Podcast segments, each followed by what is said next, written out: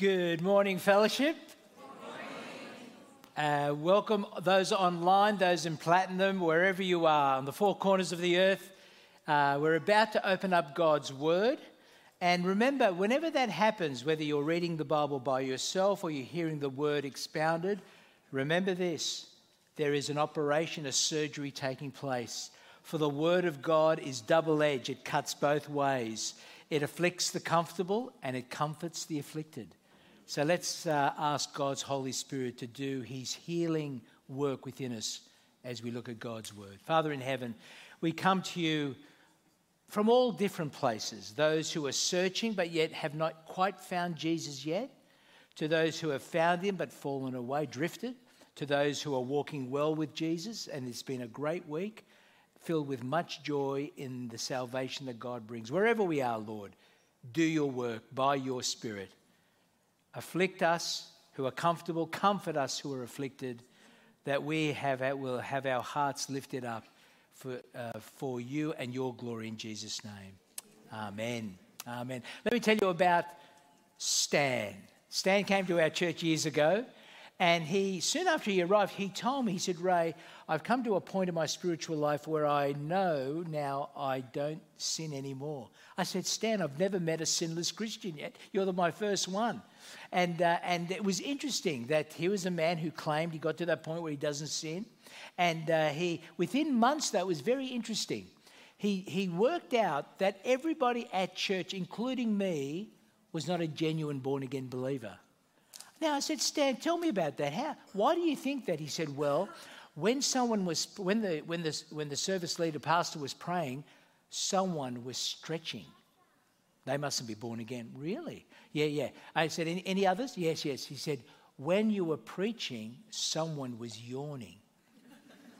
I'm looking around here, a few of you going to hell as well, by the sound of it.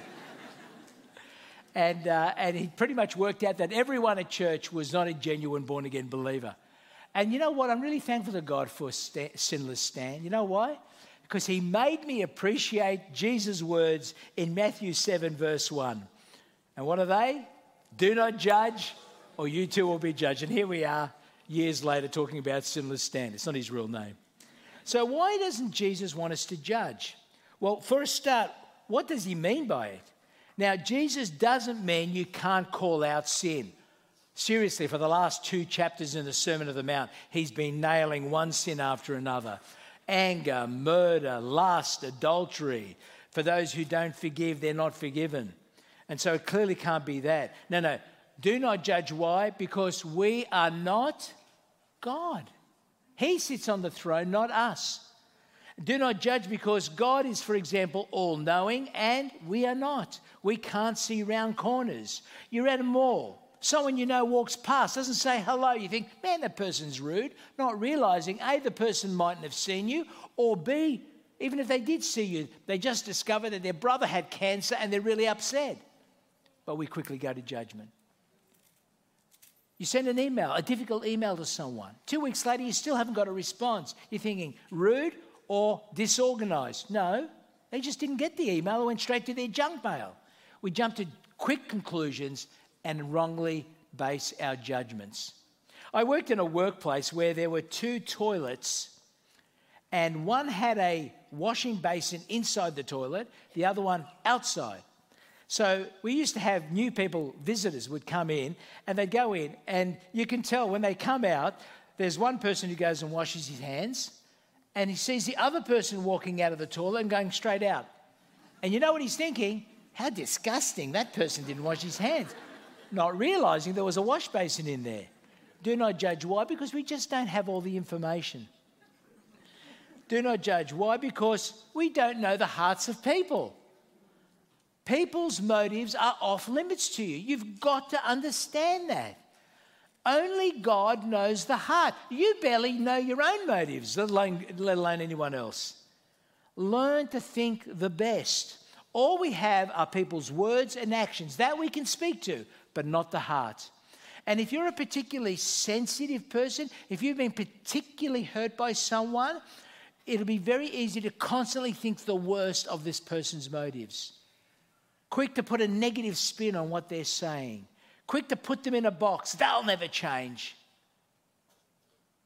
if you got, you know, have you heard of emotional intelligence? People who can read and relate well to people emotionally and can read the room well. It's very easy for those kind of people to judge those with low EQ who do find it hard. People who, say, maybe uh, on the Asperger's spectrum, for example, who are very good at getting a job done but probably struggle to relate in relationships. They say half of NASA's got Asperger's, and uh, we're kind of glad about that because that gets the job done really well. And I remember one person who's on the spectrum, they said, you know, if it wasn't for us, the rest of you would be still in caves talking about your emotions. Do not judge. Why? Because we have built within us a cultural bias. We see the world through the lens of our particular culture. And we then wonder why other people don't think like we do. This is what we're battling with in Dubai all the time 200 nations brought together, and we're all bumping into each other thinking why we're so different and falling into judgment. I've got a friend back in Australia. His name is Vietnamese friend called Newt. And, he, uh, and I said to him, Newt, what's this thing about, you know, blowing your nose without a handkerchief? What's going on there, man? He said, well, what's it about blowing your nose in a handkerchief, then putting it in your pocket? then pulling it out and blowing some more. It's not. I mean, that's disgusting. I said, You're right, it is disgusting. I never saw. Let's compromise and go for tissues. At staff, we're, we're doing some lovely training with a, a dear brother called Marco, and, and he's training us to be cultural learners, not cultural critics. And can I say, that is a very Christ like thing to do. Uh, I think Jesus says, when he says, do not judge, what he means is, don't have a critical and judgmental spirit. You know, don't have that constant negative criticism, that uninvited negative criticism whenever you're around people. You know, that, that, that, that desire to be quarrelsome, always looking for a fight, always ready to snap on someone's failure, uh, showing contempt for those who don't believe exactly what you believe and looking down on them. God is their judge and yours. They are his servants. They will have to give an account to him, not to you. And it's like, that's right, I've got to get into my head. I'm not the judge, Jesus is. Now, Paul, speaking to a church that was splitting over this day is holy, that day is holy, this food is clean, that food is clean. He says to them in Romans 14, You then, why don't we say this together? You then, why do you judge your brother or sister? Or why do you treat them with contempt? For we will all stand before God's judgment seat. But it can feel, doesn't it? One, with some people, one wrong move, say one wrong thing the wrong way, bang, you're gone, like a mousetrap snapping its on your fingers. Think of how Christians have torn each other apart over the last hundred years. Think of all the conflict we've had over food, clean and unclean, um, baptism, politics, clothes, vaccination, church music, Bible translations, age of the earth, judging those who raise their hands in praise. Oh, there's such show offs. judging those who don't raise their hands, they're not filled with the Spirit. so many rights, so many wrongs, so many do's, so many don'ts. Give me a break. I love the freedom we have in fellowship that's been created, that culture that's been created over 15 years that allows us to stay focused on the main game and live with the differences that we have. I once lived in a house that had a faulty alarm. It would just turn itself on in the middle of the night, which means that if you're in bed and you move just a little bit, the alarm would go on. Eh, eh, eh, so once you notice the alarm was triggered back on, you basically didn't move. You're like frozen in bed. It was so uncomfortable. But you know what? That's what it's like to be in a judgmental church. And some of you have come from churches like that. And I tell you, one wrong move, bang, you're gone. Friends, the world loves to judge Christians. Let's not, lo- let's not judge one another. Hyenas eat their own. We're not hyenas. And it always comes back to you. Look what Jesus says in Matthew 7, verse 1. It says 7 7, it's actually verses 1 and 2. I made a mistake. It says this Do not judge, or you too will be judged. For in the same way you judge others, you will be judged, and with the measure you use, it will be measured to you. The measure, the rule that you judge others by, guess what? God's going to use that against you. You don't forgive others, well, God won't forgive you. So you want to play that game of judge? Be careful because that's the same criteria I'm going to use against you. And we, that's true being judged by others, and it's true being judged by God. Remember, they say, you've heard this, for every finger that judges someone, there's always how many pointing back? There's always three. There's always three. The measure you use will be used against you. Now, driving in Dubai is a good example for me. I fall into this trap every time I drive. I'm driving, and someone out of the blue just cuts right in front of me. No indicators, no warning, just shaves the front of my car off almost. And I'm thinking, man, I want justice. Where's a policeman? I just want that person. I want that person thrown into jail for 20 years. And then 10 minutes later, I nearly run over a pedestrian, uh, a pedestrian just walking. I didn't see them. I'm so sorry, I'm so sorry. I want justice here, I want mercy there. Make up your mind, Galileo. and while you're at it, don't judge yourself. How dare you judge you after Jesus has declared you not guilty?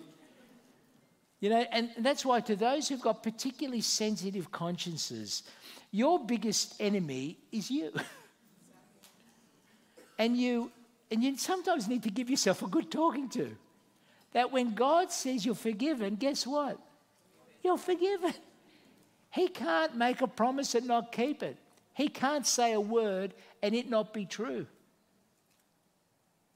We're not God. We don't know everything, but you know what we do know? our own sin. And that ought to keep us humble. Look at Matthew 7, verse 3. Why do you look at the speck of sawdust in your brother's eye and pay no attention to the plank in your own eye? How can you say to your brother, Let me take the speck out of your eye, when all the time there's a plank in your own eye? You, what? Hypocrite. First take the plank out of your own eye. Then you will see clearly to remove the speck from your brother's eye. Jesus can be so funny sometimes. He has, he has an image here of two people walking towards each other, one with this big pole sticking out of their eye, and another person who's just got a little speck. And, and the guy who's got the pole sticking out of his eye says, Whoa there, bro.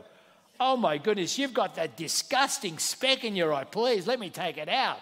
While you've got this big plank hanging out of your eye. But that's a funny image. And here's the principle I think Jesus is saying Whenever, whenever you speak to someone, always assume you're the biggest sinner. Whenever you speak to someone, always assume you're me as the biggest sinner. And you know why? It has to be this way. Because even with someone you're married to, let, alone anybody else, you only have a slice of their life. But where you're with you 24 7. You think about it.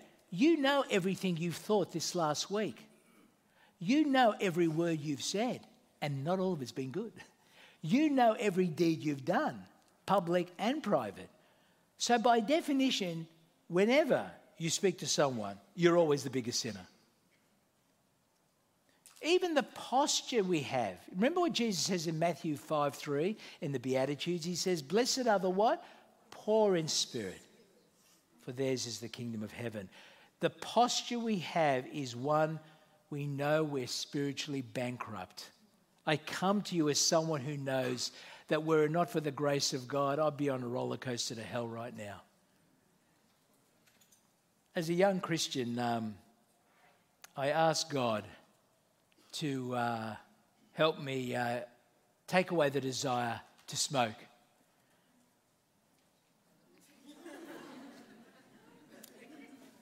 What are you looking at?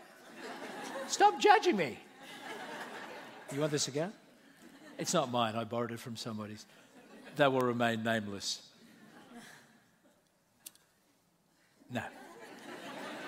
God, in His kindness, took that desire away within a couple of weeks. Soon after I became a follower of Jesus, I was so thankful and haven't smoked since. But you know what? Soon after that desire went away and I stopped smoking, it was interesting. When I bumped into the odd Christian who did smoke, what do you think my posture was towards them? Looking down, showing contempt, thinking myself better than them, being a little bit self righteous, until I remembered those sins that I knew, that God knew, but that they couldn't see. Sins that I was battling with but not having particular victory over. Sins that were real sins, not like smoking. And I told myself, Galea, pull your head in.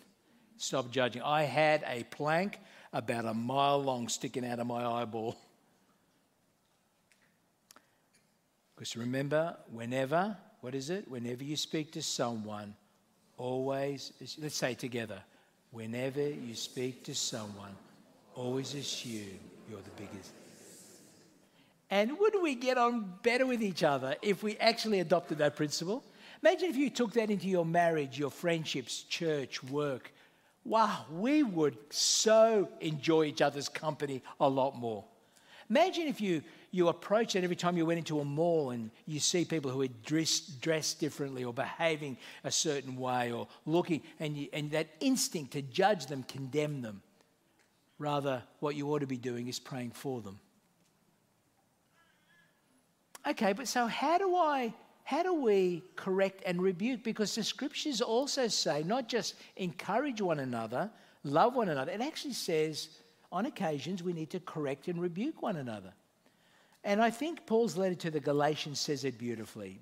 Galatians 6 1 and 2. He says, Brothers and sisters, if someone is caught in a sin, you who live by the Spirit should restore that person how? Gently. Watch yourselves, or you also may be tempted. Carry each other's burdens, and in this way you will fulfill the law of Christ. There it is. So, firstly, don't pretend. Sin is what it is. If it's, if it's a, a behavior that, that the dear brother or sister's fallen into that they haven't repented of, uh, name it for what it is. What is the goal? It's to restore them, not condemn them. How you speak to them? With gentleness. As one sinner saved by grace talking to another sinner saved by grace. The warning there is be careful not to fall into the sin, either the same sin or the sin of pride. And then help carry each other's burdens. Not only help them, not only tell them to do the right thing, help them to do the right thing. Be there for them. Now, what's the opposite to all this? The direct opposite to that instruction would be the trolls on social media. on social media, they who seek to condemn, not restore. They who speak harshly, not gently.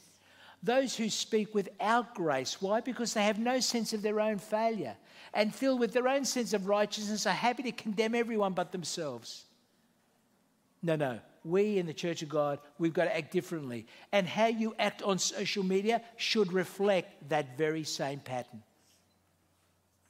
But you know what? Uh, being wise is not the same as being judgmental. And so Jesus now understands there are times when we've got to make a hard call. And he says in verse 6 do not give do, do not give dogs what is sacred. Do not throw your pearls to pigs. If you do, they may trample them under their feet and turn and tear you to pieces. The good news does not always sound good to everyone you tell. For some, you never know what reaction you're going to get. Anything from, really? You're saved by grace alone? That God can forgive anything? Praise the Lord. To, I've never heard anything more stupid in my life. How can you believe such rubbish? You just never know what you're going to hear. The response to the gospel can be joyful or it can be hostile, aggressive, angry, and consistently like that, week after week, month after month, year after year to which sometimes the wise thing to say is to be silent. Otherwise, you're flushing diamonds down the toilet. Or as Jesus says, you're giving pearls to pigs. Not that kind of pearls to pigs, more like this kind of pearls to pigs, where they're just trampling the, the precious jewel of the gospel and you know treading over it in the mud Remember, you can't nag a person into the kingdom. You know that, don't you? That includes your loved ones. It is a work of God by the Spirit of God. That's why we pray. Judge less, pray more. Uh, my friend once wrote me a letter and he said, Dear Ray, if you don't stop telling, talking to me about Jesus, we can't be friends anymore. Okay. Well, I had a choice. I could either stay his friend or, or not. And I said, I won't be talking to you about Jesus anymore, but I will be praying for you every week. Sometimes you can negotiate. When my sister walked away from Jesus, she was always afraid I was going to start a Jesus conversation with her. And so I could tell she was a little bit stressed. So I said, Liz, how about this? How about we pinpoint three times a year where we'll talk about Jesus and I'll leave you alone every other time? She said, That's fantastic, Ray. Let's do that. But I prayed for her every week. And 18 years later, I get an email from my sister. And she says, Dear Ray, I just want to let you know that I've recommitted my life to Christ on Easter Sunday. Praise the Lord. Judge less, pray more. Why?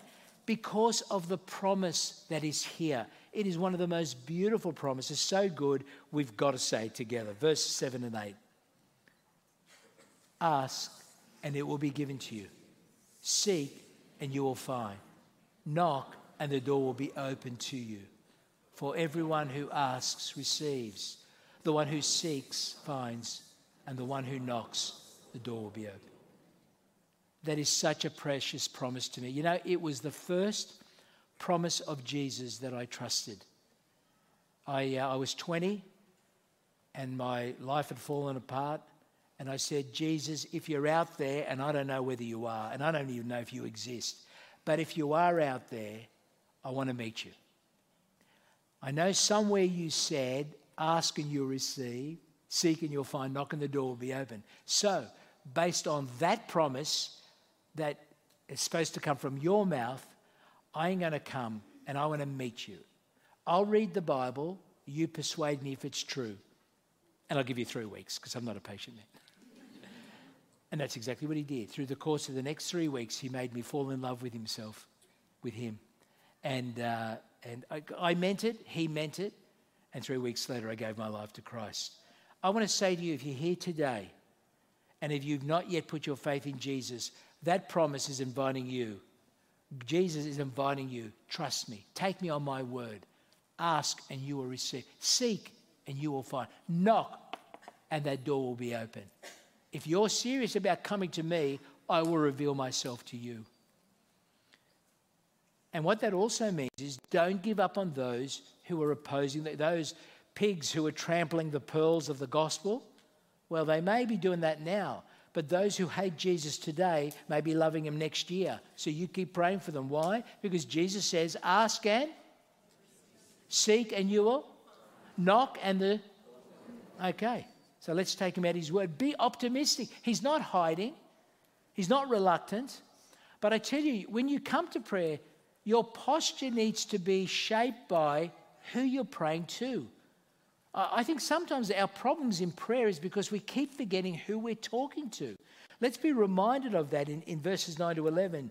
Jesus reminds us that he's like us, but he's better than us as fathers. He says, Which of you, if your son asks for bread, will give him a what? Stone. Or if he asks for a fish, will give him a snake?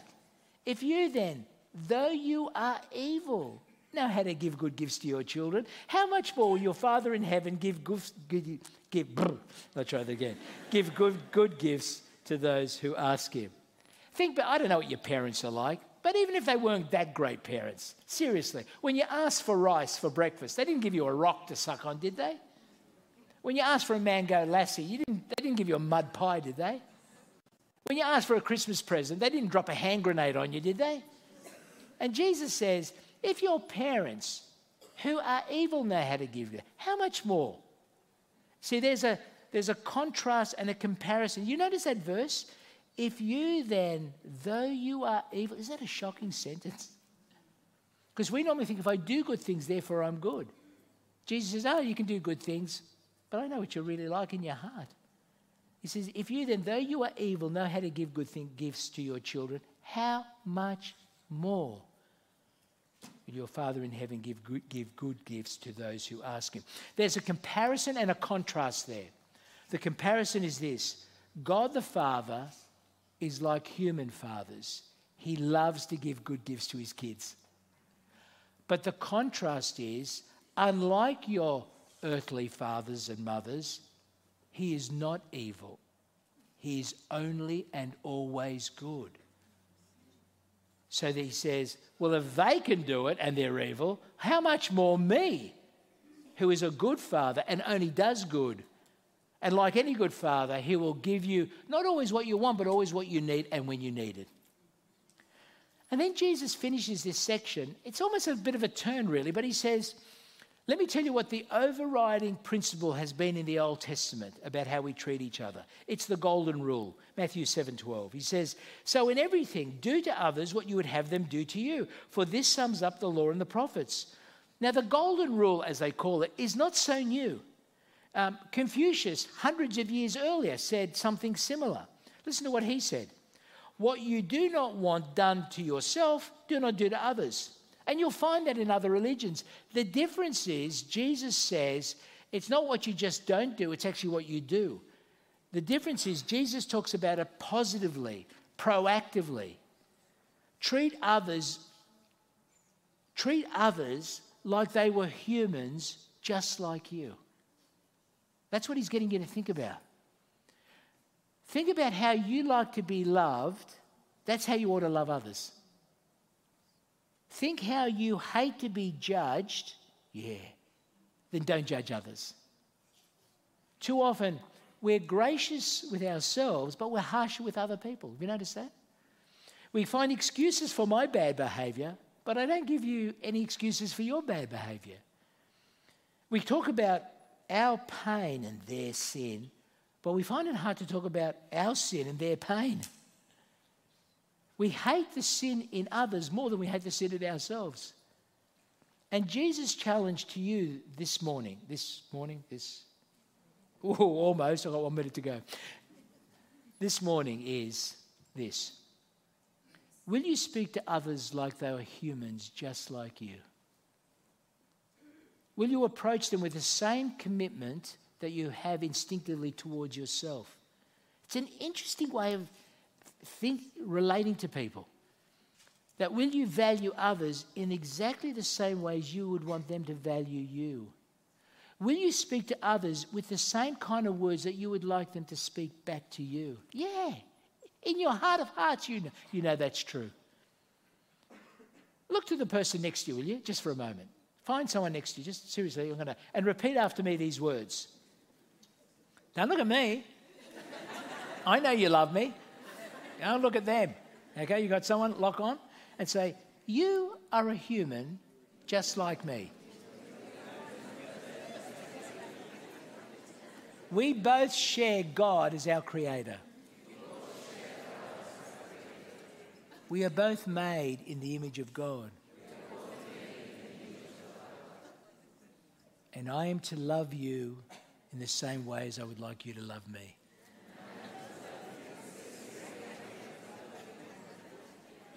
Now, if you're sitting next to someone of the opposite sex who you don't know, awkward.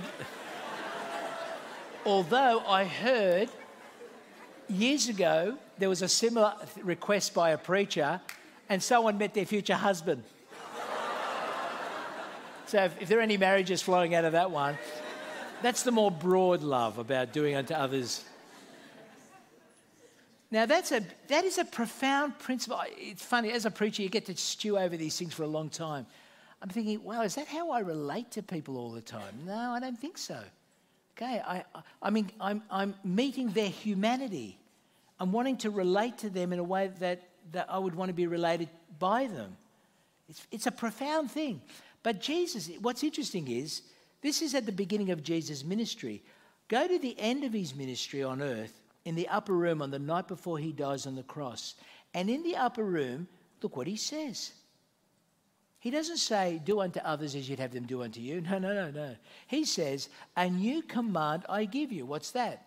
Love one another as I have loved you. So you must love one another. Oh, no. See what he's done? He's raised the bar even higher. I want you to love each other to the extent that I have loved you. That command is dripping in blood. His blood. His precious, the blood of God Himself, who gave you His best when you were at your worst. Remember, He's called us evil. he gave us His best when we we're at our worst. And He's saying, This is love of another kind. We love because he first loved us. So that every person you meet this week, Jesus wants you to look over the shoulder, their shoulder, and see him with his scarred hands. And he's saying to you, if you can't love them for their sake, I know you can love them for my sake. If you can't love them for their sake, I know you can love them for my sake. Love them just as I have loved you. Can you imagine the church of Jesus Christ, rather than judging, loving each other, praying for each other, within each other, and then without? Now that's a community people want to join. That is the light and salt Jesus has been speaking about. May that be true for us. For this command is dripping in blood, precious blood. Let's pray. Oh, Father in heaven, precious Father, forgive us for hating the sin in others more than, than our own sin. Forgive us for taking your place and playing judge over people with contempt. Help us to come to those who are struggling in sin humbly, gently, and always with an aim to restore. Help us to love others as we would want to be loved ourselves. And even more so, help us to love others just as Jesus loved us at the cross. Oh, we pray, Lord, transform us here at fellowship, we pray. For this command to love one another is now dripping in blood, the precious blood of our Lord Jesus. So help us to love one another just as you have loved us. And we pray all this in Jesus' powerful name. And all the saints said, Amen. Amen. Let's praise our God in the next song.